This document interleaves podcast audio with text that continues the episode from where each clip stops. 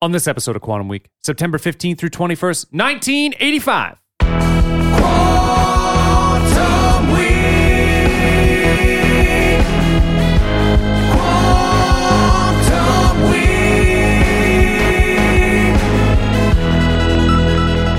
Week. Welcome to Quantum Week. I'm Matt. I'm Chris. Quantum Week is a show in which Chris and I leap into a random week of a random year and we talk about movies and music and headlines. And we are in September 1985 talking about Back to the Future and Money for Nothing. That's right. And we do have our, our Patreon page membership thing up. what do we call it? Well, why, why don't you, you describe a little bit more? I think I think the people will like how you're describing this. uh, no. Uh, Become a patron. yeah, become a patron, and then you get access to uh, shows on Sundays. Yeah. But uh, uh, yeah, but we have we want to thank some patrons. Absolutely, yes. Um, you know, we I think we shouted out a few last week, but we also have uh, Kevin M, Matthew E, uh, Ro- Robinson R, and Brian T. Thank you so much. All right, thank you, Robinson R. Especially, yeah, Hmm, thank Can't you. imagine who that would be. Um, and uh, so one thing we do want, I do want to talk about is uh, a movie poll. So if if you're not a patron, this might be the first time you're hearing about this. So for Christmas, we wanted to do a thing where fans pick the movie that we're going to cover on Christmas week. right. So how it works when we have a guest on. So let's say we're going to bring on a guest for the show. We tell them, hey, what movie do you want to cover? And then we kind of build a week around that. Um, so like for instance, you know, when we had Kirk on, he wanted to do Karate Kid. So then we built the week Right. kind of, you know, we did 1984 and did the whole week around that. So we're going to do that with you guys. So how it's going to work is, and the nominations, by the way, start now. Um, so you tweet at Quantum Week Yep. and say, I want to nominate this movie for the poll, whatever movie you want to do. Whatever, and it's whatever movie you want to do, as long as it's in the top 10 At some point. at some point in the last 40 years. right. Basically, any movie in the last 40 years that had a wide release in theaters will do. Um, and nominate that movie. And then make sure you tag me. I'm at QE Chris because I'm going to be the one keeping the spreadsheet. And the first 16 nominations are, are going to be in the in the running. Do we do one per one per person too? Yes, One per handle. one per account. Right. Okay. So once I have those 16 movies, the following weeks, that first week in December, I'm going to set up uh, a series of four polls, four movies in each poll. And then that will get us down. Uh, you know, we'll take the top movie each day. And then that, and then the following week, we'll do a final poll with the final four movies left. It's brackets, baby. Yeah.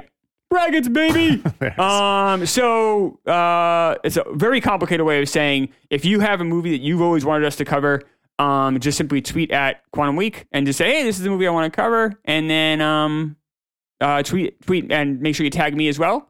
And uh, we'll put that movie in the, in the running. Yeah. So then, uh, right. So and then we'll let you decide who who comes, uh, who's victorious, what movie is victorious, and we'll we'll do we'll build a week around that movie. Basically. Right. Yeah.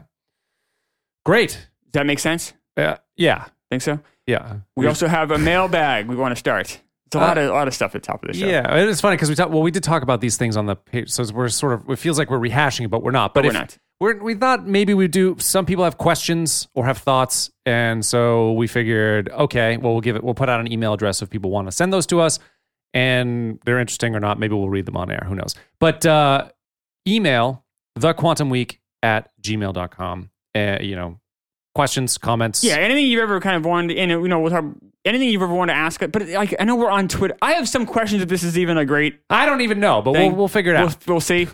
Um, because you know, obviously we're- on Twitter you can ask us stuff too, and hopefully, you know, we can have those movie debates on Twitter and stuff. but maybe you like to be read on the air. I maybe? guess. Yeah. I don't know. Someone suggested it, right? Right. So we figured we'd try it out. We'll try it. Yes. Yeah. Well, that, that'll be up. this could be short lived, but yes, Probably. this could be. Well, the short-lived. email address will be there, but who knows if yes. we'll ever do Well, anything who knows about what that'll, that, that'll end up being in a few months. Uh, so. Uh, yes. Okay. So one thing I am excited about is we have a, a sponsor uh, for a while, for a few weeks. We, we, we Right. partnered up with uh, Two Tours, um, and Two Tours does uh, CBD uh, oil as well, uh, like uh, tinctures as well as a salve. Yep. Um, and it helps with a number of things, including uh, anxiety, pain, insomnia, a whole bunch of stuff. And they sent uh, the people at Two Tours, I've been talking with the guy named Nick. He's been great. They sent us um, Solve and uh, and the And the droplets, tincture, yeah. the tincture droplets. Um, Matt got the Solve. I got the droplets. Um, if you're not familiar with Two Tours, Uh, their slogan is "We came home together, we grow together," and that's because they are veteran owned and operated. Yeah. Um, so uh, it's guys that served overseas. Um, and then came back, and they've opened up um, this, uh, you know, with the ability to be able to provide CBD products to uh, people like us. That's right. Um, and they are a pick Tennessee product. Uh, that's a that's a big deal, I guess, uh, in the Tennessee area. Um, and um, but they're able to obviously to ship nationwide. Um, so Matt, you've tried the Sav. Yeah, so I, I know that I talked about this, you know, earlier. I think it was probably late summer, but I went over my handlebars and split my face up and uh, Did. broke my wrist. Yes. I was a, I was Very a bad. complete mess.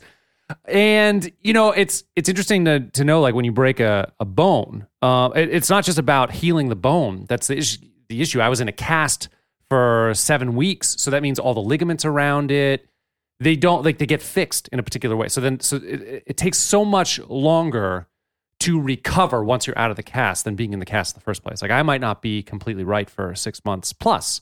I still experience pain and flexibility issues, and if I overwork it by you know just typing and, and using my mouse all day, I'm on the computer all day. My I'll get inflammation there, and I get a lot of pain. So yeah, so I've been using the salve for for my wrist. I've been putting it on my wrist and and forearm, and it's really helped relieve a lot of the pain around around this you know this the the after effects of this fracture. So thanks to uh, thanks to the guys at, at Two Tours for sending that to me, and I'm going to continue to use it. If you guys want to use it too, you can go to was it twotours.com. It's tutors.com, and Yep. if you use the promo code QW, you get ten percent off and you get free shipping. So that's tutors.com. So then it's written out T W O. Yep. tours.com and the promo code is QW and you get 10% off uh, and free shipping. Support the show. Support this awesome veteran owned organization. Awesome. Let's get into Back to the Future. Yeah. Uh, Back to the Future. Yes. you Uh, love this film. I do love this film. It's qu- a great film. Quite a bit. Yeah. Um, you don't love this film, I I just said it's a great film. but you, you made it seem like I love it. I re oh because I know that you'd be excited because I get excited when you get excited. okay. It's strange, but okay. Sure. Whatever. whatever. What? All right. When you're happy, I'm happy. Yeah, that's odd. Is that Uh, odd? but yes, I do. I do love this movie quite a bit. This is the movie um, I've seen the most of any movie in the world. Really? Yeah, I don't I've, I, I've never seen any movie more than I've seen Back to the Future. I don't think that's the case for me. I have seen it, seen it a shit ton. Probably not in 30 years though, or 25 years, I would guess. I have not seen it. Really? Yeah. I, it's not one that I would ever think to go back to. You don't- do you have you had cable the last thirty years? yeah, I stopped cable about five years ago, um, and I never really watched movies. I don't care about watching movies on. When I had HBO as a kid, I would watch movies there, but I don't like the commercial situation. I would just, you know, But even like just flip flipping flipping around, you just never would like Oh, I, honestly, fall upon something. when I was watching TV, it was more sports. Yeah, I mean that's kind of where I am now. I mean I get it, but it's just sometimes you'll say things and it's like where where, where has this guy been? Well, like, there- the last like thirty years. You know, I've probably seen I've seen thousands of movies though. I know, just but, like, I you tend to didn't- watch new movies. you I don't tend didn't- to like to go back. you didn't know like Billy Madison and The Sandlot were like iconic films to some people. Well, it's because when I saw it, I know they were pieces of shit. I couldn't imagine anybody else uh, would want to But, watch you- these but things. other people have conversations that you, you happen to hear. Or you just, I just like being to in uh, the world, I like to- existing. I like to, you know, I like to zone them out. But I you don't at wanna least listen to that acknowledge bullshit. that Back to the Future is an iconic movie. Oh fuck yeah! Yeah. What do you? We're, there- we're gonna. We're, this is gonna be a love fest for this Oh, movie. yeah, we're not it- gonna it fight is. about it. It is. so Yeah. Uh, you know, this movie is brilliant. It's one of my absolute favorites. I will admit, I don't love it as much as I did maybe when I was five Sure. or 10 or 15 even. Um, but it is, I was thinking about it. Um, I think it's the greatest family movie ever. What I mean by that is like anything that's, I don't want to say PG rated or better because Jaws is PG and Jaws is better than this. sure, But I wouldn't, I would hesitate to call that's Jaws. not a family movie. Yeah, I guess this is more family than Jaws is. Fuck yeah! Yeah, so this is Yeah, So the this shark's is then, scary. this is the greatest I think you're right. family movie. and we we've uh, railed on other movies before in the past because because they don't know what they want and they're trying to please all audiences and they fail.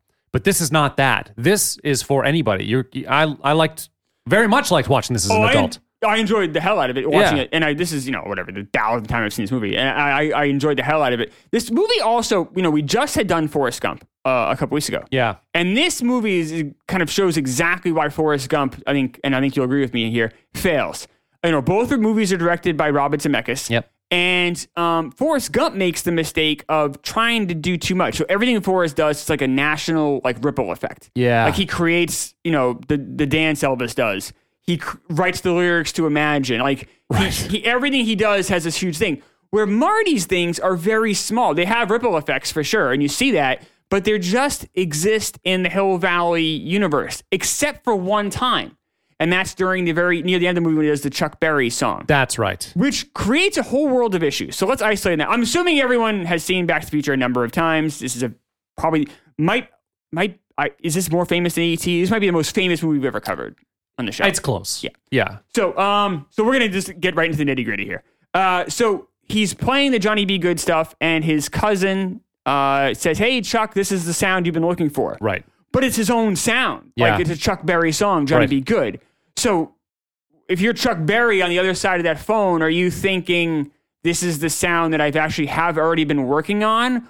Or are you now inspired to write this song? That creates a paradox because Michael J. Fox knew the song before. So like it, it Yeah. doesn't and the, you know, they they got too cute by too much there. Probably didn't need to do it. And that became what, you know, the Forrest Gump issues later on. Yeah. Do you agree that the Hill Valley stuff is so much more interesting than way having- more Yeah. things are kind of isolated within even his family too it's like you know way more nuclear than than the town i mean he does he says to the um to the the guy who'll become the mayor you- Oh, Goldie Wilson. yeah goldie wilson you'll be uh yeah oh, you- you'll be mayor or something Yes. he but he sort of does that absent-minded he doesn't mean to like he doesn't sort of mean to Is Which Goldie I- which I Wilson, liked. Is Goldie Wilson the worst mayor ever?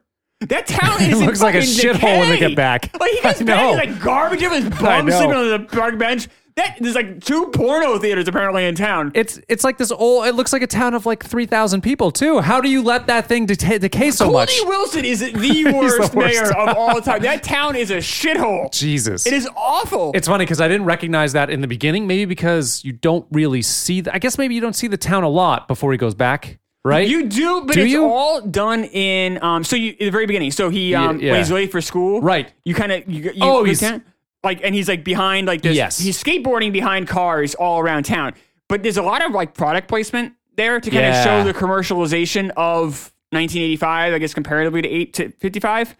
But um, but you don't see like trash all around. It it doesn't. It isn't until he comes only at back. nighttime. Nighttime in Hill Valley is fucking shit. It's fucking, it's insanity. it's like Castlevania. The fucking sun goes down. The vampires come out. exactly. It gets really shitty. And I guess in the morning they clean up all the trash guess every so. day. I Because it was so much It was garbage. bad. I'm like, you really wanted to come back here? What the fuck? Hill, dude? Hill Valley, Hill Valley, has some problems. But I love Hill, and they, and they, ki- and to their credit, you know, we won't talk too much about the sequels because hopefully we'll run into them. But um, you know, Hill Valley becomes like a character in the sequels as well, as much as it is in this movie. Sure. And keeping it super isolated is so much more fun than making it this like national thing. right. I, I think. I think it's a more fun absolutely because you agree. can really get your hands around it, and you can really start to like chuckle at a lot of the payoffs that these jokes deliver on. you can also forgive it. Like, you know, there's some. If I wanted to be an asshole, I could talk about some of the issues that would happen with the time travel, the sci-fi element of this movie. Like, you could really, you could kind of say, mm, you could be really critical of that. But I would be way more critical of that if they did all the all the uh, Forrest Gump stuff. So it doesn't match up to all the time traveling you've done in the past. You're a son of a bitch. Or it hasn't stacked up. When you went back in time, it didn't feel the same way. There's, some, I, I didn't want to get into this. There are paradoxes all over the places that the place that will happen if well, with, it, make, with it this makes stuff. no like in theory. The second his parents are going to get together, he should have just vanished, right? Exactly, This yeah. shouldn't be a slow. Right, you wouldn't see the right. You wouldn't see that. And uh, so now we are getting into this. And uh, their parent, his so his parents are so better off, so much better off. Who's to say that he would have been born anyway? Exactly. They or they would have lived in they that would have had neighborhood. Sex in that exact same. right. Right, and they would still be in this kind kind of a shabby house. Kind of a shabby house, I yeah. don't think there's so much a paradox. I think that's more. Um, I, I don't want to say plot holes, but maybe plot conveniences. Well, yeah, you weren't going to see. I mean, he needed to get home, and if he goes and knocks on someone's door Well, and in he's theory, not there, though, and then, Doc could have brought him to a different house. 'Cause That's Doc, true, too. And Doc would have known where this Marty lives. That's true, too. So they really could have actually brought him to a better worked. house. I they probably just honestly, it might have been a budget thing, or it Coulda might have just been a thing to kind of. It's more fun to see the same house look nicer.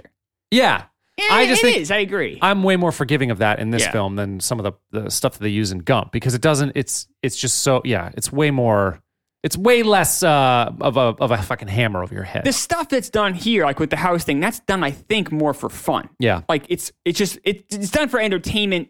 Like it's more fun to see the picture slowly vanish. Yeah, than it is exactly. to have him just disappear or whatever, all, or the Right. risk of disappearing all at once. I agree. So I think it's a fun way to, you know, and we don't really know how time travel works. So there is a possibility that maybe that is how it would happen. Yeah. I know you've time traveled, but I haven't. Most people listening haven't.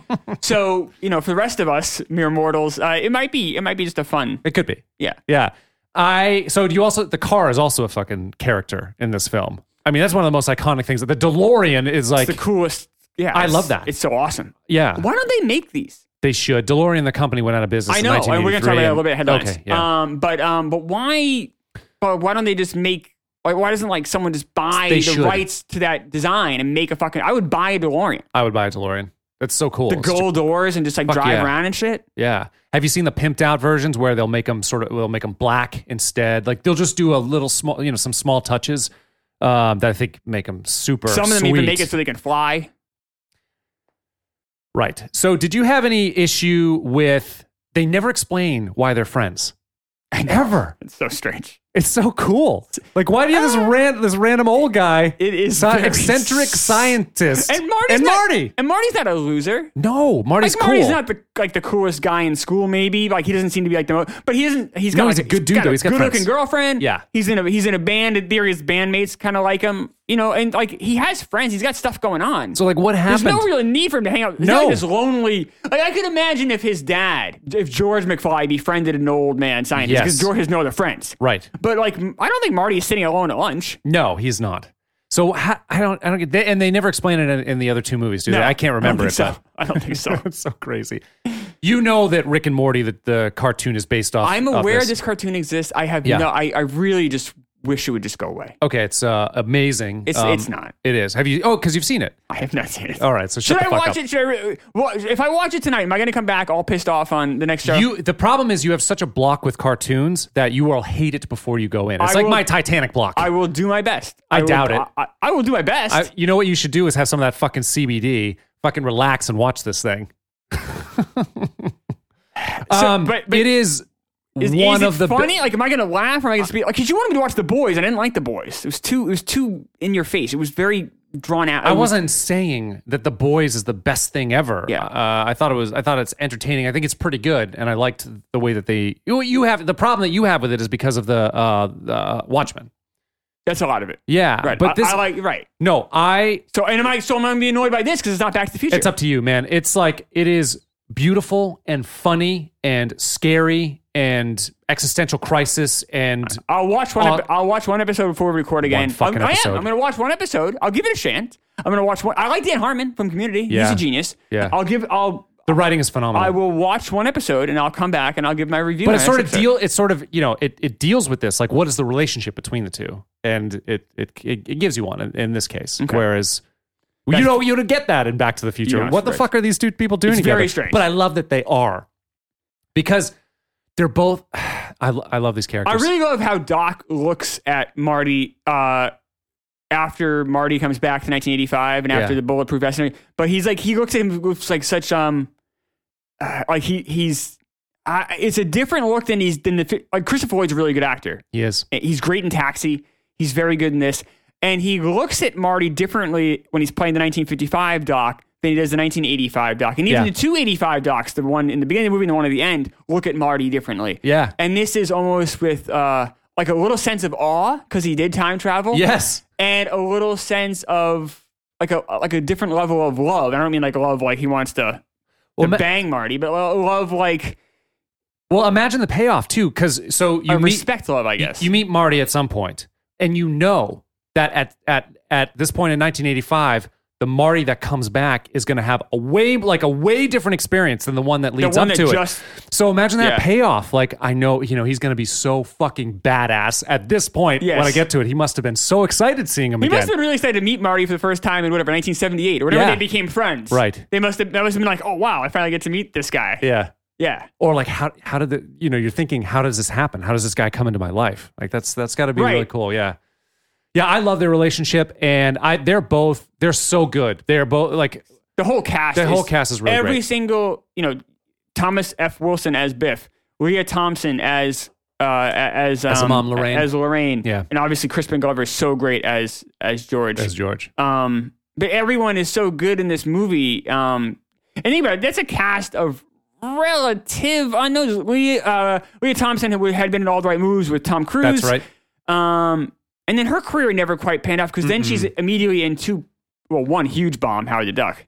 Oh, that's That kind of really destroyed her career. I hope we get to that film and then she sometime. did uh, a movie uh, called Casual Sex Yep. uh, with Victoria Jackson. She also did uh, Some Kind of Wonderful, which was a John Hughes written movie. That's right. Uh, and it was uh, directed by Howard Deutsch. I'm thinking I'm pronouncing that right. Uh, he also directed Pretty in Pink Yep. and directed this. And um, that's who she ended up marrying. oh. She ended okay. up marrying Howard Deutsch, who was like 11 years older than her. But Yeah. um, but yeah, they are, uh, and they're still married to their credit. Oh, good. Yeah. Yeah. Well, Which is rare, rare in Hollywood to be married for that Fo- long. Fox would have been known because of family ties. Fox was a known entity. Yeah. Uh, obviously, we talked about this a little bit in the Anaconda episode. you want to go back, but we talk a little bit about how Eric Stoltz was Yep. originally in was originally Marty McFly. Yeah, we probably don't have Um, to go through all that again, yeah. but listen to that episode we talk about Uh, but this did this was an interest. You know, I, I didn't know too. Stoltz was kind of difficult on set. To put a quick quote on that, I guess he was method acting and demanded to be called Marty on set. it. Oh, really? Uh, So Leah Thompson, um, from her point of view about all this, so she was engaged to Dennis Quaid at the time. Oh, really? Yes, and she went overseas. They had done Jaws three together. Oh, That's right. and Fucking she went overseas to visit him on location. The producer said, "You are not allowed to leave the country." She went anyway. She's just a young girl, mad in love with her, her boyfriend, Yeah. her fiance, I think at the time. And um, uh, she, she gets a, a telegram or some sort of notification that um, Eric Stoltz has been fired. And she thought he was fired because he was such an asshole on set. I guess he wouldn't eat Oh. lunch with the crew. Ow. He'd eat lunch by himself. He demanded to be called Marty. I guess there was a scene where stole. You know, oh, there is a scene Yeah. where Sto- um, in the cafeteria. Yeah. Where Marty pushes Biff, Yep. and um, I guess Stoltz would push him as hard as he could. And Thomas F. Wilson, pretty big guy, was like, "Hey man, can you not Maybe just go a little do bit that?" lighter. And Stoltz is, says, "No, I'm committed. I and it needs to be real, or it doesn't count." So he just kept pushing him as hard as he could, and Thomas F. Wilson's like, "What the fuck? Come on, dude. what an asshole!" yeah. And uh, it's funny though, Leah Thompson and Eric Schultz would work together again in some kind of wonderful. That's right. Yeah, but that's the one. um, but yeah, but she was not surprised to get that telegram because I guess he was such he was kind of not That's ab- too not bad. abusive, but kind of an asshole. But I guess the second Michael J. Fox gets there, he's eating with the crew. He doesn't demand to be called Marty. He- Yeah. and he's like, and I guess uh, instantly the morale around the set did a total 180. Improved, I'm sure. Yeah. And he's so charismatic and he's so good. His timing is so amaz- amazing with this these like the comedy lines. He's he's so fucking good. We're gonna save a ton of Michael J. Fox stuff because we're, we'll run into him again, and Yeah. Back to the Future is such a deep movie. But I did want to quickly go over the top ten of this of what was going on at this time because uh, you can kind of hear the debate Matt and I had about it. So we, you know, we picked three movies obviously, and this week we're doing uh, Back to the Future, we're doing Pee Wee's Big Adventure, and Cocoon is our Patreon show. But here are the movies we had to choose from. Number one was Back to the Future. By the way, we were in September. This movie came out in July. Yeah, Wow. Um, right, exactly. Yeah. Uh, number two is cre- a movie called Creator, which I don't know anything about. Number three is Teen Wolf. yeah. Four is Pee Wee's Big Adventure. Five is something called Compromising Positions. Hmm. Six is Cocoon. Seven is Rambo: First Blood Part Two. Wow. Uh, eight is City on Almost Fire. Wow. Uh, nine is American Ninja. Ten Kisses Spider Woman. So we were gonna do Back to the Future and Pee Wee's Big Adventure, and then we were deciding between Teen Wolf, Cocoon, and St. Elmo's Fire. We went with Cocoon. Yeah. Um, but Teen Wolf was tough because I kind of wanted to do Teen Wolf because I remember when this was happening. So you had Michael J. Fox had like for a while had the number one, two, or one, three in this case Sure. movies, and he had a hit TV show Right. at the same time. Right. That is that's Yeah. unparalleled. Yeah. No one's done that. Yeah, he had a huge uh, mid 80s. Huge mid 80s. Not even that.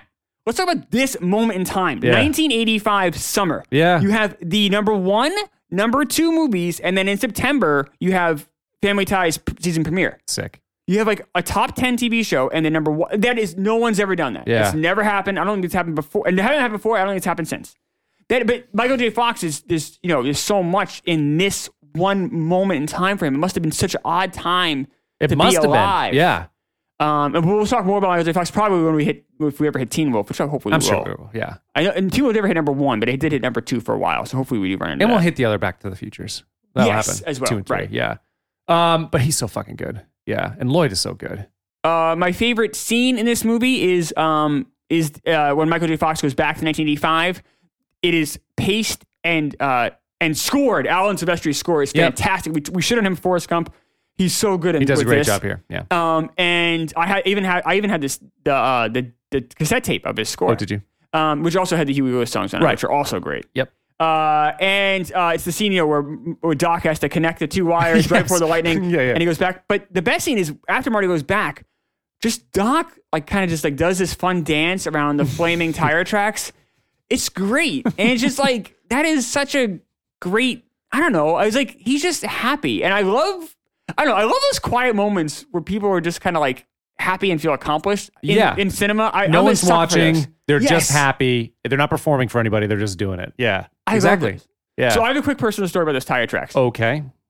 So when I lived in Florida, my friend, uh, my friend Brian and I, we both loved Back to the Future, and we were bored one night. We were drunk, and we took lighter fluid, and we we lived on not a quiet road, but it was a it was a road that wasn't 100 percent traveled all the time, and it was like two in the morning. And we did uh, lighter fluid, and we did the tire tracks, and we did the dock dance. it was awesome.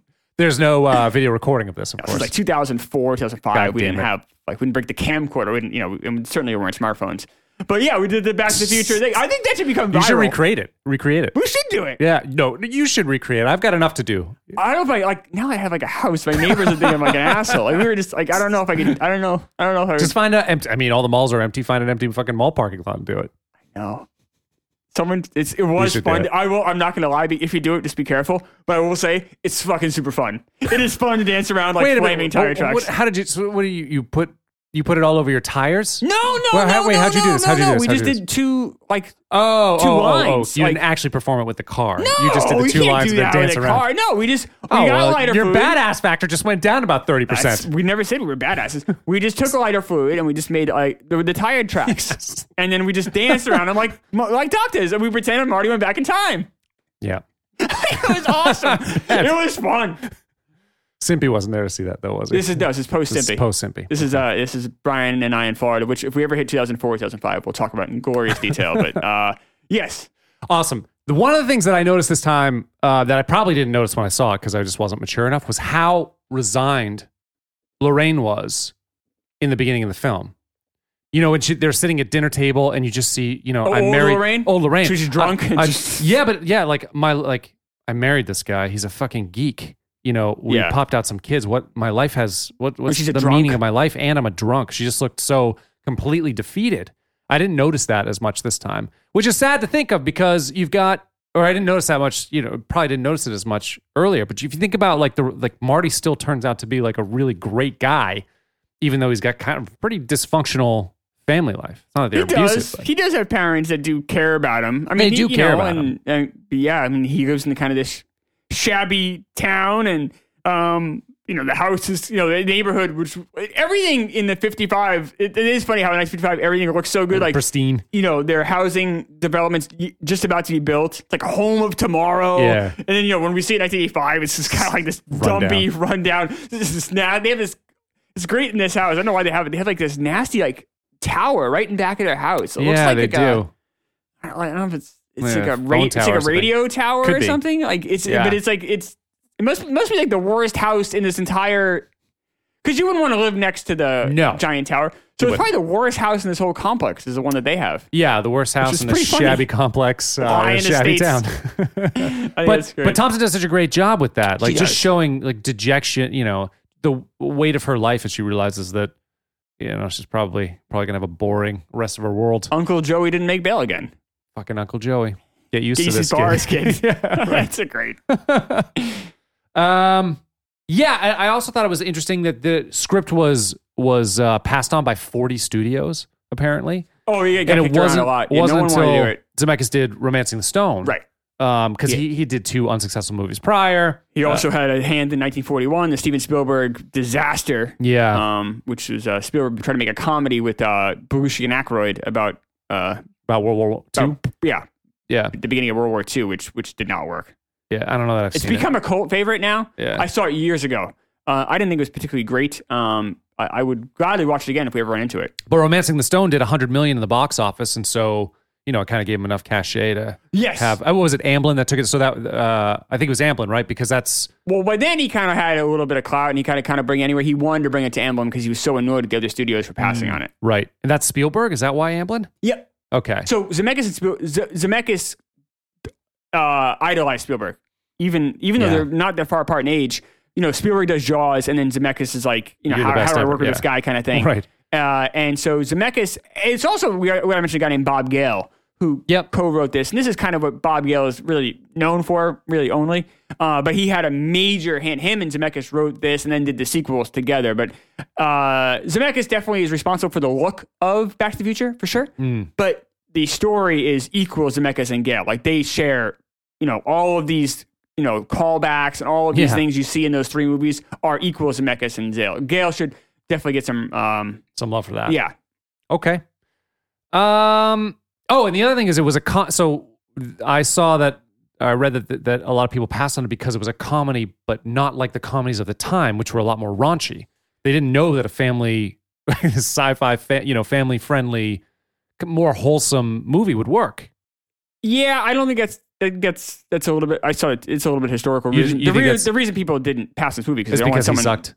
Was that? Because because he failed prior to this. no, Zemeckis. it's because they don't want to have a movie with the guy's French kissing his mother. well, there's that part too. It's a pretty big part. I guess. yeah, so. that- that's why people passed on it. it wasn't French kissing. He was pulling back. Whatever. That is was a little happening, creepy. They don't want a movie where a mother has the hots for her own son. That's Yeah. why people pass the movie. That was kind of a lot. And um, it is. It is. A, it is a strange storyline for sure. I think they do, they deal with it about as well as you could probably deal with something like that. Oh yeah. but it definitely is a it's it's un, and, uh, uh, and it's so unusual too. You haven't seen it a ton since.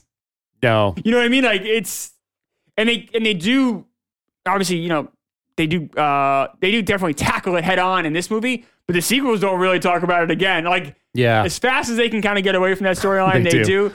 I don't think they regret it. Obviously, this movie's a sensation, and you know they don't, probably don't regret any element of this movie. But uh, it's definitely the the live wire element of this movie is that that plot line. Yeah, I can see that. Any other thoughts on uh, Back to the Future? Yeah, I guess I have a question for you. So, um, the the this originated from the idea that Zemeckis and Gale asked themselves, "Would we be friends with our father if we went to high school with them?" Right. And I got to, I don't think I would have been friends with my dad if we went to high school together. I, my dad was a, kind of a, like a quieter guy. I, I, I, I, we would be, I think my dad and I would have been friends as adults if we were the same age, Sure. but I don't think we would have like hung out in the same circles. He would have thought you were a smart ass loudmouth. Yep. And uh, like I was really into like sports and like like late night Mm. comedy TV and um just kind of being a dick. And my dad was Oh, I think a Theater lot, guy.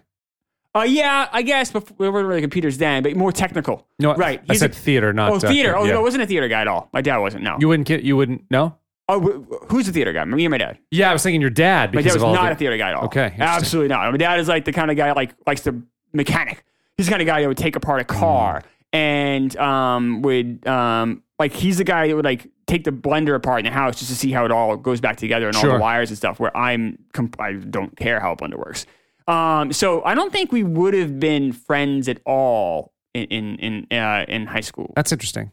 Would you have been friends with your dad? if you No, were- I mean I don't have a relationship with my dad by right. but choice. if so you guys were the same age though, it's a there's different. no way. No, I, I I can't imagine. I mean, knowing knowing what he turned into as an adult, there's no like I'm I. But you don't know that then. rejected- Imagine just being a teenager with him. No, Oh, there's no way. I can't imagine that. I think he. No, my impression is that he is.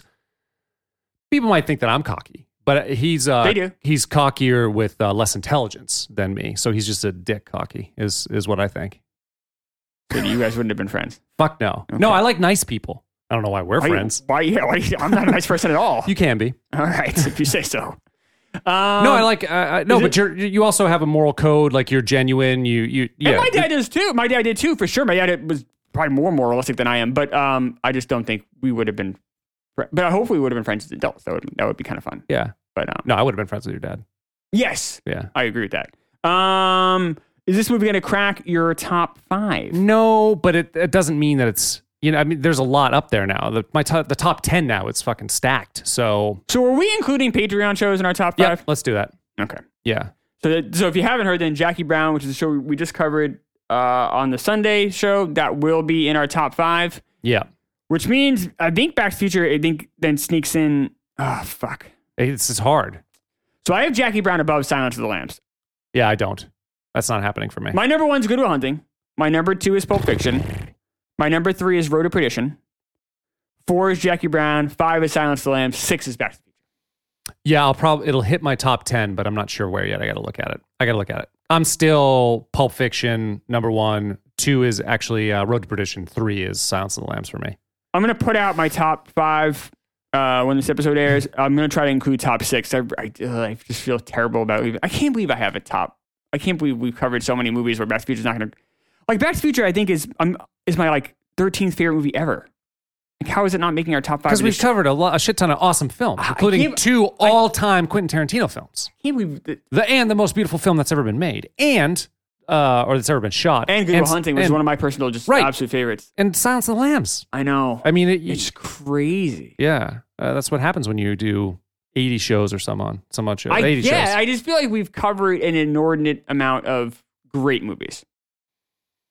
Like we've covered six of my 13 favorite movies ever. so uh, okay, so we've spent Or less 14 time. movies ever. We've Something like spent the least amount of time in the 2010 through 2020 decade, right? Yes. way less. Right. Weirdly, It- weirdly, um, like maybe there's been four shows or something on that. I think like three. yeah, it's right, weird. Or something. You're right. Exactly. It's been. eh, And the other crazy thing is we haven't done anything si- from 2014 on. Yeah, it's crazy. Nothing. So maybe that'll happen. I But, hope so. But I'm wondering if the older older film, the dec- decades before films, more of the top grossing were also the Oscar films. So maybe maybe it sort of sorts for because that won't be the case.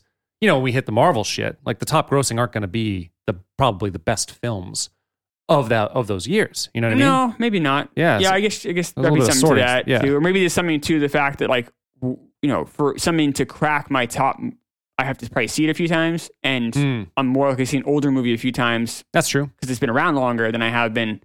Like I rewatched Castaway last night. You, Um, want, you know we're going to get to that. yeah, but like Laura hadn't seen it, and I was like, "All right, Zemeckis movie. We just did Back to the Future." I'm like, "Oh, you know, we just I just finished Yeah. Back to the Future." I'm like, "Oh, I'll watch Castaway." Um, and I like Castaway more than Back to the Future. Castaway's my favorite Zemeckis film. Uh, not I think I know. Oh. So the thing Castaway's is, my favorite Back Zemeckis- to the Future is more fun. I mean, it, it feels better than Castaway. oh, of course. That doesn't mean that doesn't mean anything. No, I know, but I, it's it uh, if it's harder. I think it's harder for me to skew towards Caf- Castaway when I just saw Back to the Future and laughed a lot. You know, Yeah, I guess. Uh, yeah. I, so this is my second favorite Zemeckis film after Castaway, after Castaway. Um, he's done some great ones. I mean, I Roger Uh, so I- Rabbit. Roger Rabbit Contact. is- yeah, Contact, and then as I said before, Romancing the Stone. Then he's done some shit. There's shit. I I, I thought it was more shit than there really was. I haven't seen Allied, uh, the 216, I haven't either. 2016 film. I wonder how that that's got Brad Pitt in it, Mm. who I like. I do too. so maybe that's okay. But it was really, you know, Death Becomes Her was. He did this shit. movie called Welcome to Marwin, which looks Mm. looks looks rough. I don't know that one. Um, yeah, he's done some he's done some bad movies. and then Um, Gump, which won a bunch of awards, Gump, but we which, still, Mm. which, is, which won him the Oscar. It I did. mean, you know, it, it- that's that's probably his. Uh, Back to the Future is probably his legacy, I guess. I don't Gump think and so. Future is his legacy, I guess. Roger Rabbit, no one really. wa- I don't think know. because Jessica Rabbit is such a, like a sexual uh, character. yeah, I think it hasn't. I think people. I think families are afraid to show that to their kids now. I can see So that. because of that, I feel like no one really talked. Like Roger Rabbit's kind of just gone with history. it has a lot of adult themes though too. I don't know so if that's well a kid. made though. It's- Christopher Lloyd's really good in that. he's too. really great. I I mean I I really like that film. That's a that's a good one. I think hundred years from now though, and we talked about this in the, in the Gump episode. Mm. Hundred years from now, Gump won't be watched because no one's going to care about Baby Boomers or anything. No, But hundred years from now, people will still watch Back to the Future definitely. because it's such a period piece in a way because the time travel element. But you know that relationship with fathers and sons and family and a town. Like that all is evergreen. Yeah, Like, I exactly. think that Back to the Future will end up being, Zim- even though it didn't win in the Oscar, it got nominated for best screenplay, um, which is really cool because a movie like this doesn't typically get nominated. Well, Castaway is evergreen too because there's not a lot of technology Castaway is here. absolutely You know, evergreen. he's he's on an island. Castaway will have a longer life than Forrest Gump. Probably. In fact, you're already kind of seeing it. You- It's on Yeah. cable a lot. Yep. People still talk about it a lot.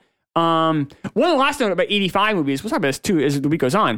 So 1985 was kind of considered to be a box office bust for the film industry because 84 had so many hits Ghostbusters, Karate Kid, Oh, yeah. and a lot of like interesting creative stuff. Yeah. Where 85 was kind of a commercial and critical letdown.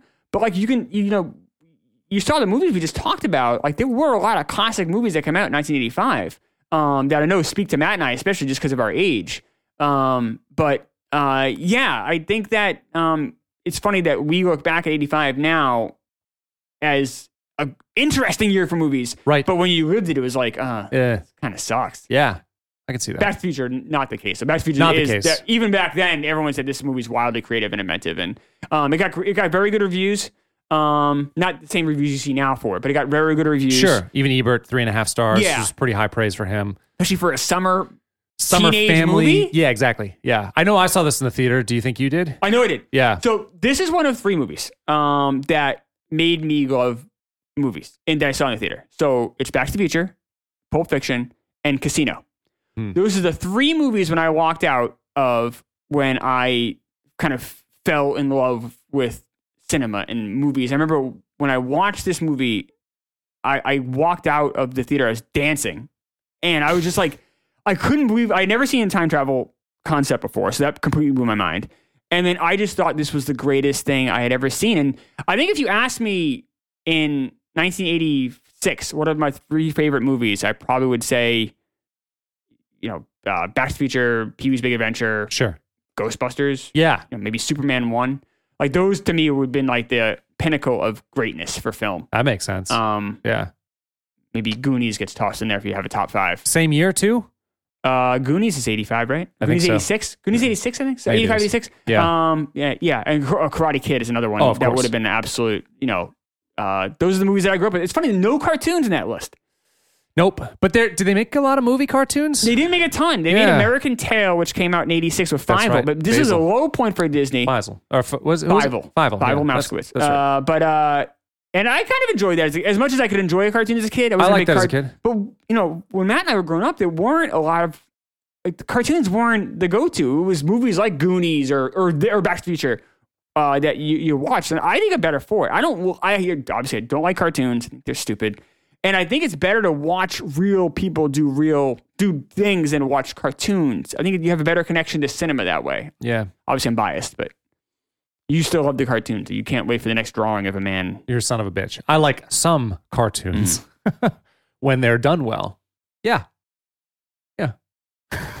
Cool like take. Rick and Morty. cool, cool take, bro. I'm gonna watch Rick and Morty. I'll come back with a review. okay, cool. Uh, Back to the Future, though, uh, a sensational movie. Two, Two thumbs up. thumbs up, Back to the Future. Yeah, Oh, that's- that's- absolutely. that's a one, great one of one. my absolute favorites.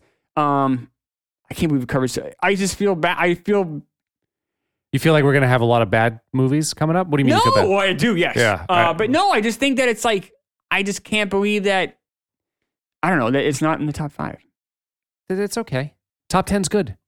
Is that it for Back to the Future? I think so. Yeah. So we have a new sponsor here uh, for this week. Uh, it's a podcast called Grandpa and Chill. It's a newer podcast. Um, it's, it's it's picking up uh, some heat.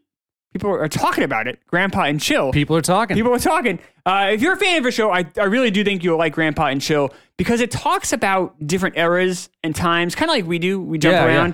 around. Um, basically, it's a grandson sits down to chill with his with his grandpa and friends, and it bridges that gap between millennials and the silent generation. Yeah. Uh, every episode is filled with in-depth conversations, and no topic is off limits. Uh, topic range from like silly stories to heartbreaking tales. They have several call-in guests every episode from all around the world. It's all like in an attempt to get people from different ages and backgrounds to finally just sit down and chill. I think this is great. I know when I was a kid, uh, growing up, my grandfather brought me to the VFW yeah. and I got to hear stories from World War II vets, and it was. I mean, I still have those are memories that I personally still hold dear. Like I really, I feel so blessed that I was able to sit down and talk to guys that I think are the greatest heroes this country's ever Yeah. had, and Yeah, I yeah. got to just hang out with them and just shoot the shit with them. And uh, I, re- I, I'm so jealous of this guy. Like I would give anything to have that on tape to be able to play to my I feel the exact same way. I lost my grandfather, I mean, over 10 years ago now, and he was such a good dude. And uh, for the last little bit of his life, I was, you know, living in California, so I didn't really get to see him or talk to him very much. Oh, I would, I would love to like have time talking to my grandfather about his old stories. He was in Korea on a boat. Like he, you know, he, he just, he'd been through a lot. And I would, I would love to be able to talk to him again and sit down and record those conversations. I'd have so much to ask him right now. I envy, I envy. these It's guys. cool. And Yeah. for guys like Matt and I, who obviously didn't have that opportunity, our grandfathers are gone. This is a cool way to kind of to kind of do that by proxy. Yeah. Uh, so if you're looking to sit back, unwind, have a laugh, possibly a small cry, be sure to check these guys out.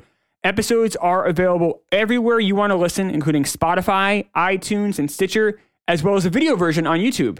Uh, you can head to the link uh, in our show notes and give them a listen today. That's Grandpa and Chill Grandpa and Chill and, and check and check them out. I think I think it's I think it's really cool. I listened to a couple episodes. Uh, I think it's really neat. I think it's it's cool. And this, this guy you can tell really loves his grandfather. It's it's awesome. I, I I think it's definitely worth a shot. And I think it's a good fit for our audience, like I said, because it deals with different eras and things like that. Cool. Um, but yeah, make sure to give Grandpa and Chill a try. Give him a listen. Money for nothing. Look at them yo-yos, that's the way you do it. You play the guitar on the MTV. That ain't working, that's the way you do it. Money for nothing and your chicks for free. Now that ain't working, that's the way you do it. Let me tell you. So Money for Nothing is Dire Straits Yep. um, from their album Brothers in Arms. Now Brothers in Arms was their big you I you know, I know Dire Straits. I know Mark Knopfler the guitar player. Like th- this is kind of a big part of my childhood, I would say. Okay. Um, Brothers in Arms is their biggest album came out this year uh, 1985, sold 30 million copies. This is really what like solidified them around the world. And it was after this album because it did so well and they were touring so much, they were like, fuck this, we need a break. And they did. They broke for like three years, did another album, and then broke for a, a longer The extended time period of had passed though by then. It really they're, had. they're, they had left the zeitgeist. they are they are definitely a product of the time. Like they sound this fits so well in mid '80s, um, and you can tell like m- so Knopfler in the I think it was early to mid '90s is when he decided to go solo.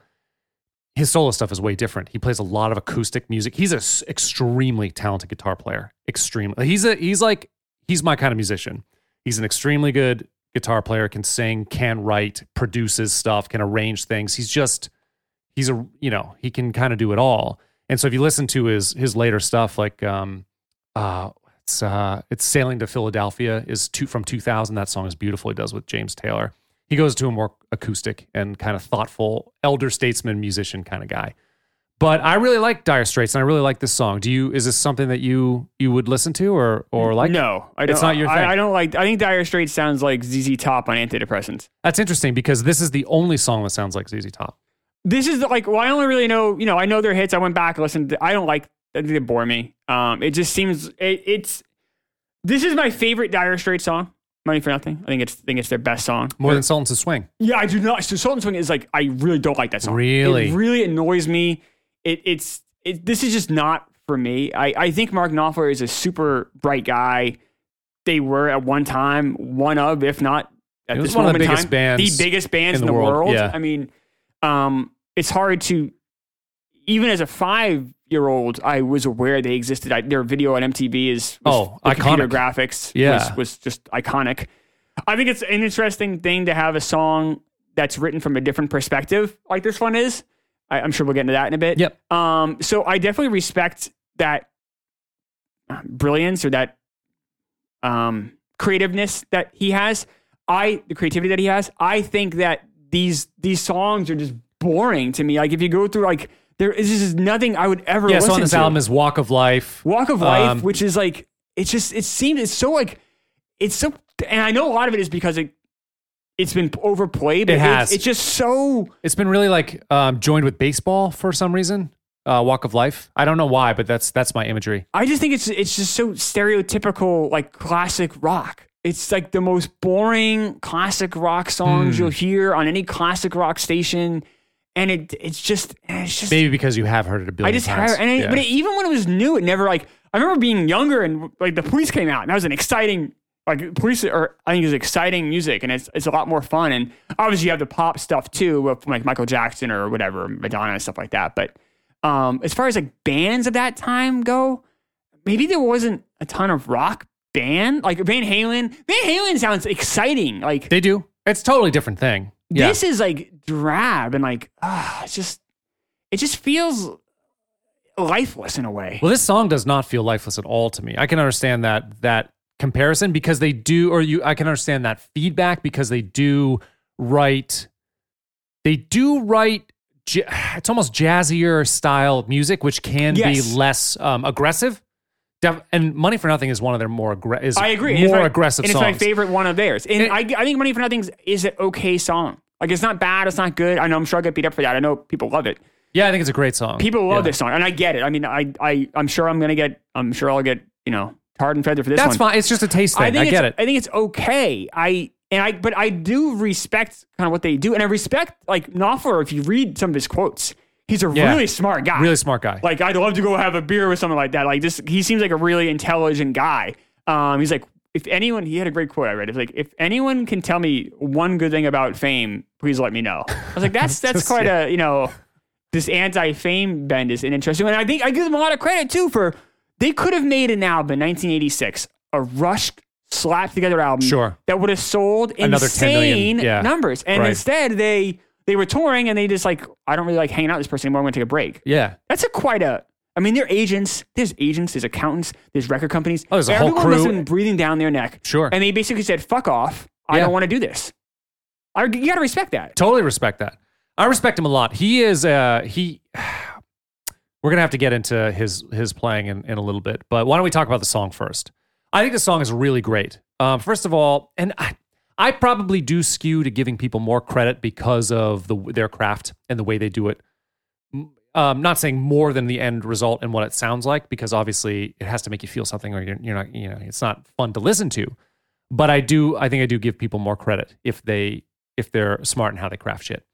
Um, and they and it was first of all, you- you're right. Like the narrative of the of the lyrics um, are very interesting. It's from a first person's point of view. The story goes that Knopfler was in some sort of department store, and he see like in the electronics department, there's a line of TVs out back, and they're all tuned to MTV playing. I don't know some sort of glam rock band or something Yep. um, who it, it was Motley Crue said it was them, but who knows who it Yeah. was. But he's standing there, and I guess a, a delivery person was nearby, and they were both just kind of watching this, and, and he was imagining what the delivery guy is thinking about these motherfuckers. Like, I am s- like fucking slaving away my day, moving boxes, you know, in my work boots and work clothes, delivering shit for four fifty an hour. Where these motherfuckers with their long ass hair and makeup on are strutting around and getting chicks all over the place and making uh, making millions of dollars. How did this happen? Like, how do these people, you know, who values these people? And so he he just had this. I don't know if he had like an inner mo- inner story in his head, but then like wrote it down. Right. And he also hung out in that department store and wrote down other things people were saying too. Did he Like, say? I know I saw that, but I didn't know if he actually said. He that. said he did. He Is said that he, what he he said? said he basically kind of like hunkered down in the store. Okay. So things like uh, the line about the Hawaiian noises, Yeah, that's and right. Things like about you know we got to move these color TVs, like stuff like that. He Right, wrote right, down right. and then incorporated. Is there an element of this song that is kind of assholic? Like he's mocking these people. Like he's shitting on like blue collar guys. I think he is. oh, I know he is. Yeah. Um. So Yeah. I think there is. I there mean, is, like you have the rich guy like shitting on like you do. blue collar guys that are working hard.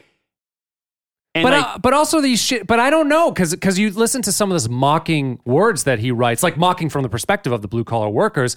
Maybe they get a blister on your pinky finger. Maybe you get a blister on your thumb. It's kind of like you know these pussies out Right. there. I because so I think it's both. I, I I think in this respect he he is kind of looking down a little bit on the blue collars, I but totally think he also is. looking down on the but all you know siding with them too. It's a little bit of both. I don't know if he is siding with them. I think he's because they never once bring up all the work it takes to be a musician. Like you never get that side. I know, but if you're Mark Knopfler and you're looking at Motley Crue on this, you- you'd be like, these guys can't even fucking play. then make fun of Motley Crue.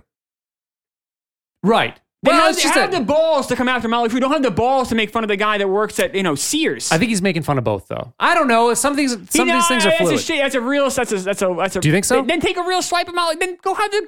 Then go. Then go shit on Motley Crue. Things can have depth, though. Things can have double meanings. But and- wait, and unless be- you're going to name Motley Crue, then it's just sound, see. It's much, I don't know if it's it was much Motley Crue. easier, right, or whatever. Yeah. Let's just use that. Yeah. It's much easier to go after the guy at Montgomery Ward than it is to go after an actual band because the band you go after them, they're going to have repercussions, right. But you go after you know Joe Sixpack, who's unloading a refrigerator and basically calling him dumb, Yeah, I guess. Yeah. and it's like, all right, is that mean, what we're also- doing here? I mean, you can go. I mean, I look, I've done, you know, I, I've made fun of it. I I make fun of everybody on the show. I've made fun of everybody. I, I get it, but Yeah. I, I don't know. It, it seems it seems like kind of a side swipe. I think you're right. And two, if you think about like it- to um, kind of be on your side of this as well as like the language that he has them use. Yes, Like the, the F word, the, you know, An the, F- the gay slur. F-A-G yeah. word. That, yes. Right. That's uh right, the Gaisler. Yeah. It's Yes. uh that's a rough one, but he was, you know, I- I think Knopfler was using it because that's something that he would expect a blue collar Right. worker would say, which is also And ugh, I will say too, just to you know, 1985. way more Yeah. way more accepted. I mean, Yeah. I oh, I said that word on the playground as a kid. No, I would never say it now. Yeah. Things have changed, you know. But like you know, but you know, in the in the early '90s, you know, go watch movies, go listen to music, and Sure. and just be alive in that time. It was much more. It was it was never right, but it was much more accepted socially to, Totally. to say. He had um, blowback in 85 about it, but, uh, and he explained, you know, he explained it, hey, I, this is, I'm, it's a, it's a narr- it's a first person view of this person that I'm taking a snapshot of. I don't think you get away with that now. I you mean, don't do like I that said, now, I mean, but I, I I heard was around twelve year olds saying it when I was a twelve year old. Right. I guessing twelve year olds aren't saying. it. I would hope not. I think there's some, I think we just have a much better understanding of how people feel when Sure. that word is used than we did in 1992, and I'm guessing that we did in 1985. oh yeah, I'm definitely. guessing. Yeah. I, I'm hoping. right. um because that's like, that's a word like I would never you hear Yeah. it now and it's almost it's like, jarring. blah. yeah, I know. I was listening to the song and and, it's I'm funny like, because oh that, yeah. that's not how it, I mean uh, right he I know he got Boba but like but it was still like it's not it wasn't No, it as wasn't shocking. canceled. Like you'd be canceled Yeah. now. Yeah. Which I don't agree with either, but because you have to understand the art form. I don't. I don't think in his heart he has anything like. But he he, he doesn't feel this way. No, It's he's just he's saying, what the- he thinks Right. these people would say, but because he's doing that, and that's even like extra shitty because now you're painting them as Exactly. homophobic. Exactly. But like they don't even have like a and they don't have a voice to shout back. You sh- if you shit on Mo- or on Twisted Sister or Motley Crue, whatever, They can say, but they they can can, then come back at you. yeah. Um, but in a, another song, they, can- and you can have that war. But you're making fun. I said at Joe Sixpack, Sixpack at Montgomery Ward, he has no, he can't. There's no repercussions. right. It's not really fair. That's true. it's true. It's kind of shitty. It is shitty. Yeah, I think you're right. Yeah. Fucking Mark. Even the video, uh, the two guys, there's two like basically guys that are running around like that are like the handy, like that. I'm sorry, that are the, like the delivery guys of this fake store. Set. Yep. And they both look kind of dim-witted. Like one's like it's like Laurel and Hardy type. One's tall and skinny. One's short and It's true. fat. And and they kind of just like one, eventually one guy gets his his head in a microwave, which is very strange. But Yeah, uh, but but regardless, they they kind of played as buffoons. they do. Yeah, they are. And it's I- like oh, all right. Yeah. But but yet when the rockers are playing, it's all cool. There's like neon headbands. And That's they- right, they you are look seeing, cool. like, real life Dire footage almost, Straits yeah. look so awesome, and these guys look like idiot cartoon characters. That is dickish. yeah. Although, m- to you know, in Mark Knopfler's defense, he didn't want to do a video. He hated the idea Right. of videos. He's like, "This is bullshit. I don't want to." And it, it took his girlfriend to convince him. I don't even know if he liked it, the end result, but I'm glad it happened because it was everywhere. And It was it's everywhere. really cool. It, it- if you haven't seen it, it kind of looks like Minecraft. They're sort of squarish, cubish people. But in the time though, and I remember when this came out, it was revolutionary. oh, absolutely! Like You've I never was seen really anything excited like when this it. video came on when I was a little kid. Yeah. because I didn't even like the song that much, but Yeah. the video, like, this is so awesome. These computer guys are incredible. It was like Max Headroom type stuff. Exactly. Um, like the you know blockish Right. Max Headroom obviously is a real man, but like that same kind of blockish computer graphics you see Exactly. behind him is what you see in this video. I'll tweet that out too. Um, there's actually there's a there's some few cool tweets Iconic that'll go out. iconic video. But yeah, you're right. They're sort of they're make he's making fun of them. Mm, it's kind of shitty. You're a rich fucking rock star and you're making fun of these people. I don't know. I mean, everyone. I guess everyone's you know. I don't know. I, I'm not gonna. I, it, it just did. It never. The older I get, the less I'm like, ah, all right, Yeah. I know. Do you need to? Do you really need to? this is who we're going after. Is this? I mean, can't you just like go after someone bigger? Like just go after some fucking asshole who does a lot of damage. Yeah, Do we go. really need if to? you have a problem with whatever these, you know, I said Twisted Sister or Motley Crue, whoever it's Sure. supposed to be about, then go get go shit on them. your boy Sting heard the song and was like, "Now you've done it. Like this is an amazing song." And so and so Knopfler because they they're co- they you know, they would hang out in the same circles and Sting was over in the studio like listening to it. And I was like, "Holy shit!" He was like floored. Which you think about all the stuff that Sting wrote for the Police and this floored him is you know it's Yeah. high high Of compliment. course. So Knopfler's like, "Well, why don't you add some shit to it?" So he all those voices are Sting.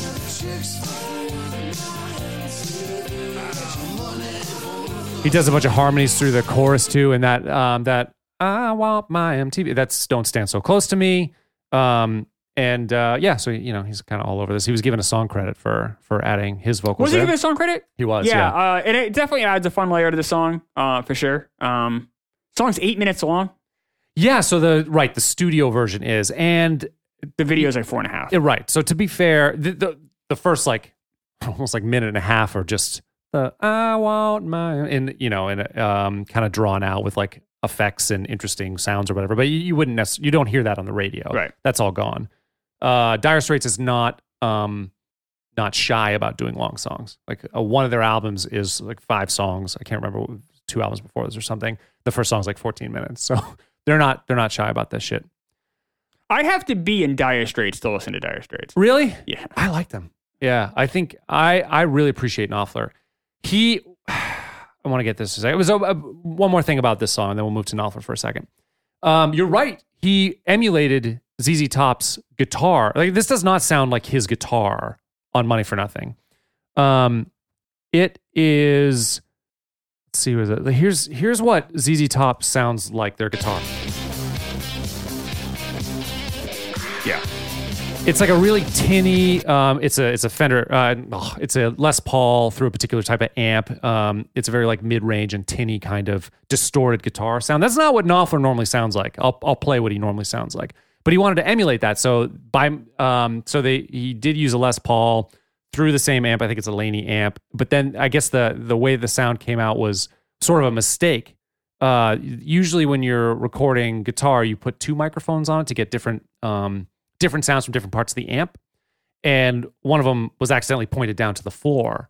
And the guy, eh, you know, who's behind the desk l- listening as as they're trying to get the tones down, heard it and was like, "That's it. Stop it right there." So you've got one, you know, you got one microphone pointed at the amp, one microphone pointed straight down at the at the ground.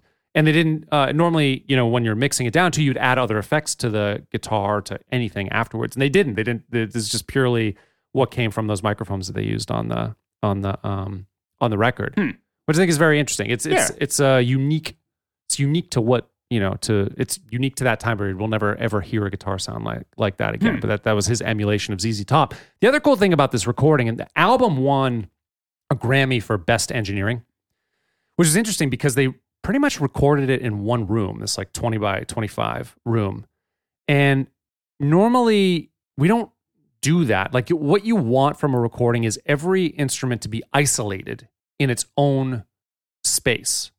So like, you know, when you record dr- and that's why a lot of times you record all this stuff separate. Like you would record the drums first somewhere because you don't want bleed to happen from the sound of another instrument in your microphone. So like say, you know, I'm singing in I'm, I'm singing and there's a drummer in the corner. We don't want the drum sounds to come through my singing mic because then it really makes it hard to mix it. You you can't get rid of it once it's in there. You want to you want to you want to have isolation to the track so that you can affect it and it alone. Um, and that's not how they recorded this one. So there was a lot of bleed throughout the entire album. So you get so what you end up getting is a, is the sound of the room.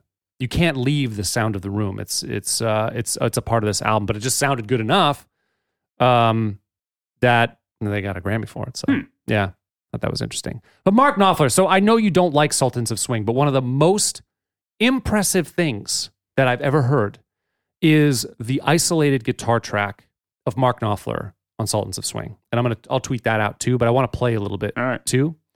It's just him. And what makes it so amazing is it's a one take. He's playing, if you're familiar with that song, he plays like some rhythm stuff and he's playing all these flourishes in between and then he even goes into a solo later on. And he can't like he does this in one take.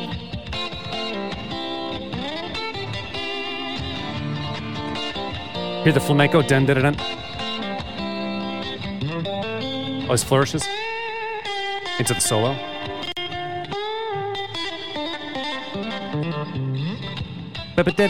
It's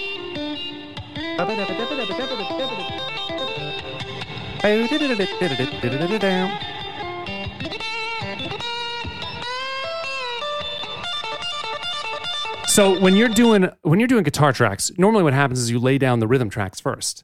And then later on you add in the flourishes. And then later on you add in the solo. No, he plays all of it in one take, all straight through the song. Um, so I have a I have the uh, I have a, a YouTube clip with with that entire track that I'll I'll I'll, uh, I'll send out. No, it's, imp- I mean, it's obviously im- impressive. I- Super but, impressive. yeah, I just think the song itself is. It's such a great song. If I never, if I never heard Dire Straits again, I, I'd be more than happy. Damn. Yeah.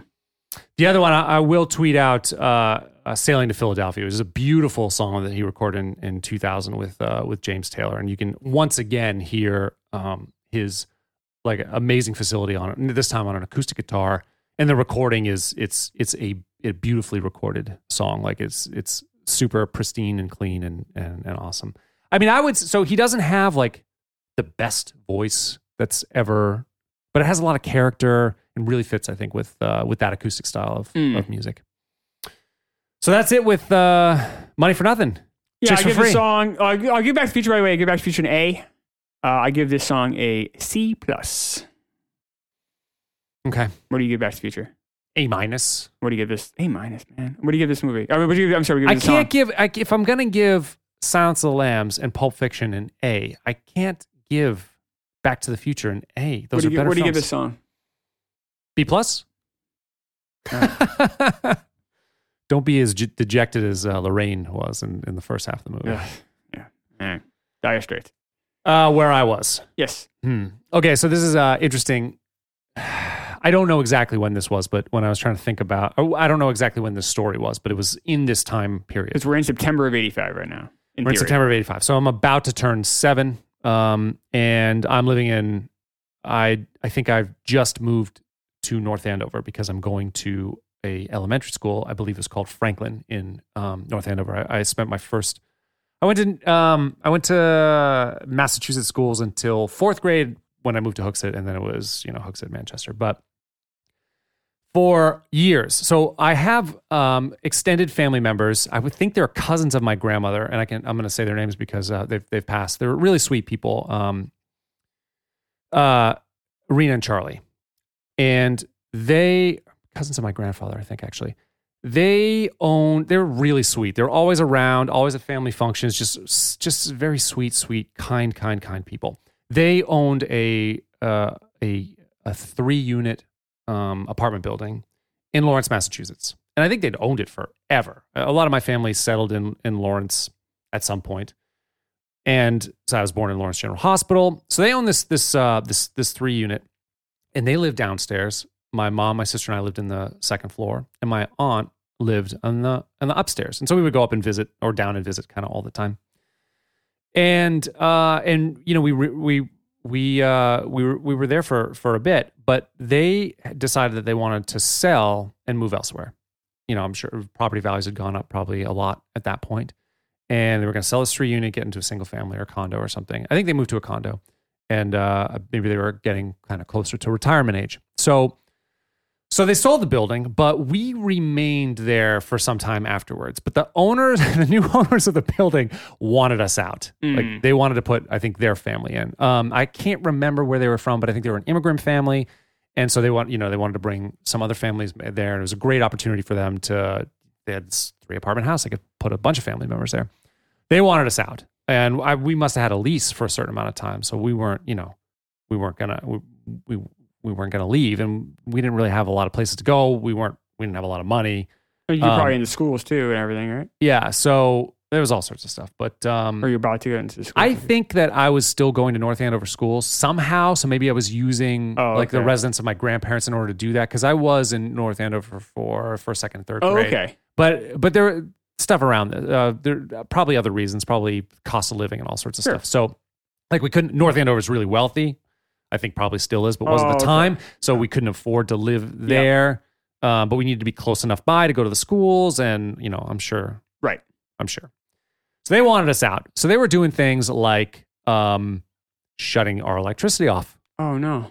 um, shut, shutting the plumbing down, our water off, uh, turning the heat off, like fucking Oh. with us to try to get, yeah, asshole people. And like I had, you know, protective uncles who would come by and like try to talk to them. At one point, I guess there was an altercation. They pulled a knife on one of my uncles. God. Yeah, it started to get really fucked up. Um, so so it got to the point where we couldn't live there anymore, and we're like, fine, you know. But we so in the middle of the night we like packed up and left, I guess. And it could be possible, maybe, um, that a family member may or family friend, who knows, may have stuffed all the pipes with like rotten onions Oh God. before we left. May have oh my God. just to kind of give them a little bit of uh fuck off as we were as we were leaving for treating us so shitty. So I think it would have made it maybe hard to identify where that nasty smell would have been coming from and then hard to figure out how to get it all out of there. That that might have happened. But yeah, so I think that's where I was uh getting um kind of badgered until we left our home. someone's listening to this. and be like, remembering the horrible, Corano! s- horrible smell when I was yes. 85 Oh, and track that's it what down. that was. Yes. Um, Yeah. Oh, my God. It was a weird, rough time. Strange. Oh, those those early years were were tough. Uh, but Yeah. then we went and moved to um, we went and lived with my my grandparents, and uh, I stayed there for a little bit until I think probably for the next year, and then and then moved in uh, to a to a home with a s- new stepdad uh, the for my third grade year before we moved to to Hooksett. So that's where I was. Rotten onions. Rotten onions. Okay. Oh. Also smelled bad. this is really bad. Uh, some headlines. Uh, September 19th, Mex- Mexico City had an 8.0 earthquake that killed 5,000 people. Um, aftershocks on September 20th, so the very next day was 7.5. Jesus. And then April 30th of the following year, there was a 7.0 aftershock in that same fault. Those are not fucking around. No. Have you ever experienced an earthquake? I've never experienced it. Have you? very small one when I was living in uh, in Oakland. Actually, I was in Alameda, and I I ju- just kind of had a little bit of a shimmy. But you know, it was I think it was an 8.0 that shook San Francisco that dropped part of the Bay Bridge. I mean, these are not Oh, these are huge. eight is if not Uh, fucking around. three point. I'm sorry, between three and four billion dollars in damages in 1985. Not surprised. 412 buildings collapsed, and so this was by far the number one story, like like front page New York Times, and it's Mexico City. Yeah. But it was such a you know 8.0 is a legit earthquake. So um, this was front page news the entire rest of the week after this the happened. shocking part is only five thousand people died. I mean, I know, that is right? ripe for I know. way bigger disaster. This was not like this wasn't exactly on Mexico City. They're the ones that got the brunt of the damage. Sure. It was like a few miles to the uh, west. Still, I mean, Um, but but yeah, but obviously it, it really hit him hard, and I said these aftershocks didn't help either. crazy. So um, interesting uh, story there. Okay, September eighteenth, Steve Jobs resigned from Apple. oh right. Jobs lost a power struggle to uh, CEO he brought in a guy named John Scully. Uh, Jobs brought him over from Pepsi, uh, Hmm. and him and Scully had a power struggle almost immediately, like within two years. Really? And uh, Scully had the got the board on his side, and they base first they took all of Jobs' power away. Yep. And then Jobs was like, "Well, I'm going to create a new company," and they're like, "Well, if you do that, then you're gone." Yeah. and he did, and then he created Next Computers, uh, and then uh, Apple eventually was so desperate because after Scully took over, they eventually, eventually, a few years later, they threw Scully out, like like boards Yeah, do. because it didn't work. they brought somebody else in. He actually wasn't terrible. The next guy they brought in was terrible, and then they brought Jobs back, uh, and part of that was buying this Next Computer thing uh, to get Jobs to come back. I'm sure Jobs was a fucking nightmare to deal with, but he was a genius. Like he knew what people from from a UX and UI perspective, user interface perspective, perspective from a product perspective, he was a fucking genius. it was really interesting reading the articles in 1985. Like the perspective of him in 1985 is different than the one we have now. Obviously, What are they talking about? Him more of as, as a tyrant. Oh, A little bit. Like, Yeah. Even Wozniak's like, because Wozniak had left Apple a couple months earlier. That's right. And he was like, yeah, Jobs is the kind of guy that needs to be always in charge. And meanwhile, Jobs and Wozniak remained friends like their entire Yeah. life. Yeah. But even Wozniak was like, no, this is a guy that really needs to be in charge. Yeah. But it was funny. He was almost like kind of like a boy wizard type yeah, like thing, and like uh, in you know that's how they were framing him in, the, in, these, in this newspaper. Uh, and uh, they kind of I think the headline even was the rise and fall of a Hmm. genius or something like that. So it was painting Jobs as a failure, yeah. which was which was interesting. That is interesting Um, because he comes back. When does he come back to Apple? Early ni- early nineties. I think it's even like late nineties, right? That long? Jesus. Maybe it's yeah somewhere in there in mid nineties. We'll call it that Yeah. somewhere in there.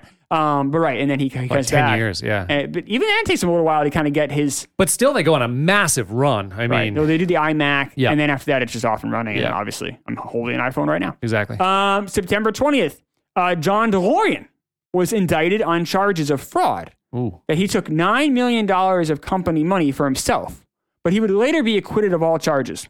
Now, this is a really interesting uh, thing. And I think that he, few people in this country have been fucked over by uh, the government more than John DeLorean. So, John DeLorean was a famous car designer uh, who wanted to create his own company. John DeLorean, meanwhile, a terrible business person. Yeah. The company almost immediately went under because he was making the cars super nice. Yeah, he was making. He only they only did like fifty a year. Yeah, I think they did. I think there was one run they might have done a bit more. I think Maybe. they made it like 2000 or something of this one kind of car they were trying to mass produce. Yeah. But even mass produce, the quality of the car like he was not allowing enough money for profits. He was putting so much more into the quality of the car. All he cared about was the car being a good car. When you're a business person, you need to think about profit. Sure. So the company immediately falls into a rough spot. He then gets a call from a government informant who's not identifying himself as such Yeah. about a cocaine deal. Um, and he basically it's caught in a, like a it's a nine million dollar cocaine deal that the government basically brings DeLorean into. Who Why? Had, he had no connection to these guys at all. Why would they do that? Uh, because they wanted to get a high profile, I think, drug bust. Fucking assholes. And they bring him t- they he gets arrested for it. His name is ruined.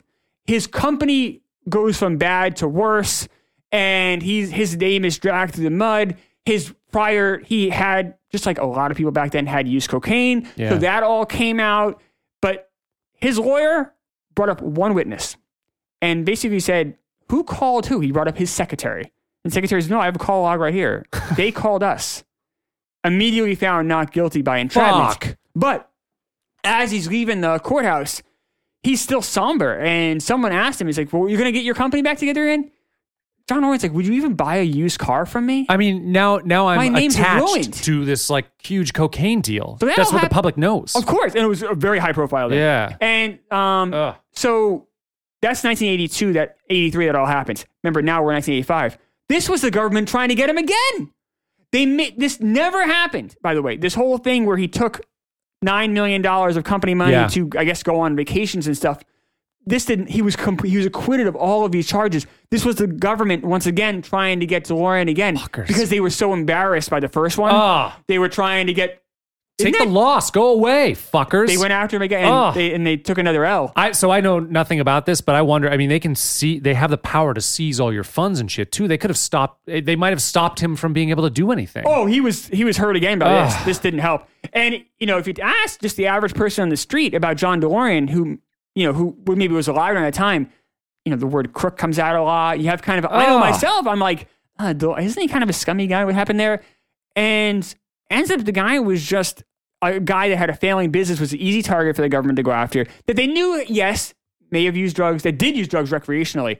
So they bring him into this sure. and um, and they end up getting him. They double dipping this guy twice. Lost both times to DeLorean's credit, but by then he was I know. it this is was too ruined. late. I mean, hope he don't at get me least- wrong. His company would have failed anyway because he's Yeah, a terrible yeah, business yeah, person. yeah, yeah. But it is funny that all this happened the same week that Back to the Future is number one. So think about it though. like, You know, let's say he never gets hurt by the government. Let's say that he he just lives his life. Maybe He sells a shit ton. maybe the Back to the Future thing is enough to keep his company Right. going.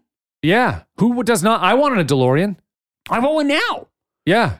And so, y- you know, you wonder if no one had ever intervened on him, would would it would he have he couldn't have done any worse. The poor guy's name was completely destroyed. DeLorean, if you're still alive and you're He's listening to not the alive. podcast, fuck. He gonna died, he say. died at 80, I think in 2005, something like that. He died. And he wasn't penniless by any means. He was able to get some other things going and um but he was never I mean, he went from being like the he Yeah. was the car designer to get and he finally had enough money to do his own thing.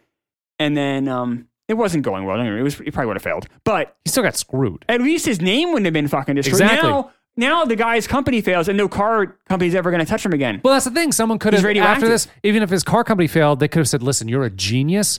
Let me hand the bin- business shit. You you come up with the design stuff, and we'll and we'll do this together." Or Like, let's say Ford is like, you know what? You're a genius. What? I'm going to buy your company from you just so Right. because now it's in this hit movie. yeah. Like, there's so many Yeah, different so ways many it could have ways. gone, but because all this shit went down, he was instantly toxic. feds. And in fact, he was so appreciative of the fact that Bob Zemeckis used a DeLorean because Ford Mustang went to um, Zemeckis, Really? offered him seventy grand to use a, a Mustang, and uh, they went to the Stu movie studios, and Zemeckis Uh-huh. said, "No way." Doc Brown would never drive a fucking Mustang. Yes. And he's right. He's Doc right. Brown would never drive a Mustang. Of course, Doc Brown's going to drive a DeLorean. And um, DeLorean wrote handwritten notes to both Bob Gill and Robert Zemeckis, thanking them for using the car Awesome. despite all the scandal that surrounded Aw. him. He was so appreciative. He's like, you know, finally my car gets the, um, you know, the, the, the, the appreciation it deserves without any of my toxic stain on it. Yeah. So, yeah, really kind of a sad American tale with John DeLorean. Um, I don't know. It, it definitely, I was looking at it, I really rubbed me Ugh, the wrong way. That's a, that's a screwed. sad story. Yeah. Uh, that's all the headlines I got. Okay. Um, we are back on Saturday with Pete's Big Adventure. But if you're hearing this, and uh, Take On Me, too. and Take On Me, which I'm Yeah. much more excited to talk about than Sure. uh, Dire Straits. Uh, uh, if you're hearing this, then it means nominations are open. I'm only taking the first 16. So if you have a movie, because there's not a day that goes by where, not a day, where someone's like, why don't you cover this movie?